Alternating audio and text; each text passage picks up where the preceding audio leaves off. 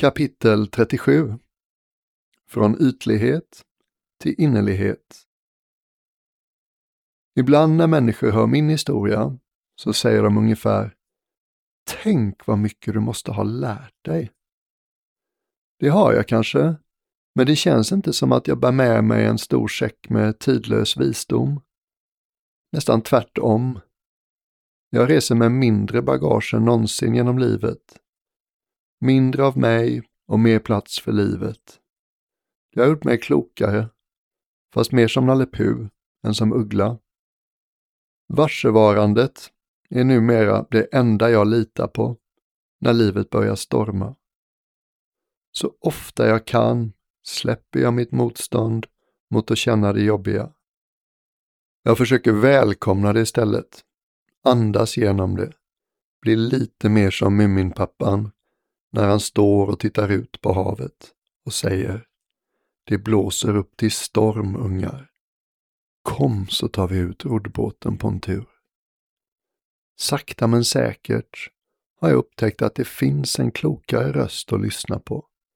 Att jag kan dansa med livet istället för att försöka kontrollera det. Att jag kan leva livet med en öppnare hand och mindre som en rädd, knuten näve. Jag vill verkligen inte att någon ska tro att man behöver råka och leva som munk eller nunna i 17 år för att få tillgång till det jag pratar om. Vi har det alla på mycket närmare håll än så. Inom hinduismen finns ett talesätt som lyder Gud gömde den dyrbaraste av alla juveler, där hen visste att du aldrig skulle leta, i din egen ficka. Jag fick en fin påminnelse om just detta en kväll i klostret i Thailand. Efter kvällsmeditationen bestämde sig Adjan Jayasaro för att spontant hålla ett vardagsföredrag för oss. Han gjorde det någon gång i veckan. Och just den här kvällen berättade han om en BBC-intervju med den thailändska kungen.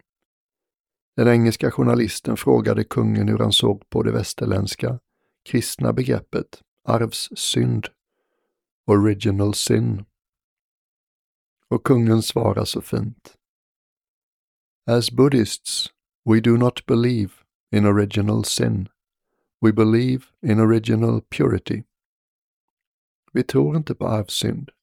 Vi tror på arvsoskuldsfullhet. Arvsoskuldsfullhet är ett lite klumpigt ord på svenska, men en ack så efterlängtad påminnelse. Jag rös till på min meditationskudde när jag hörde det.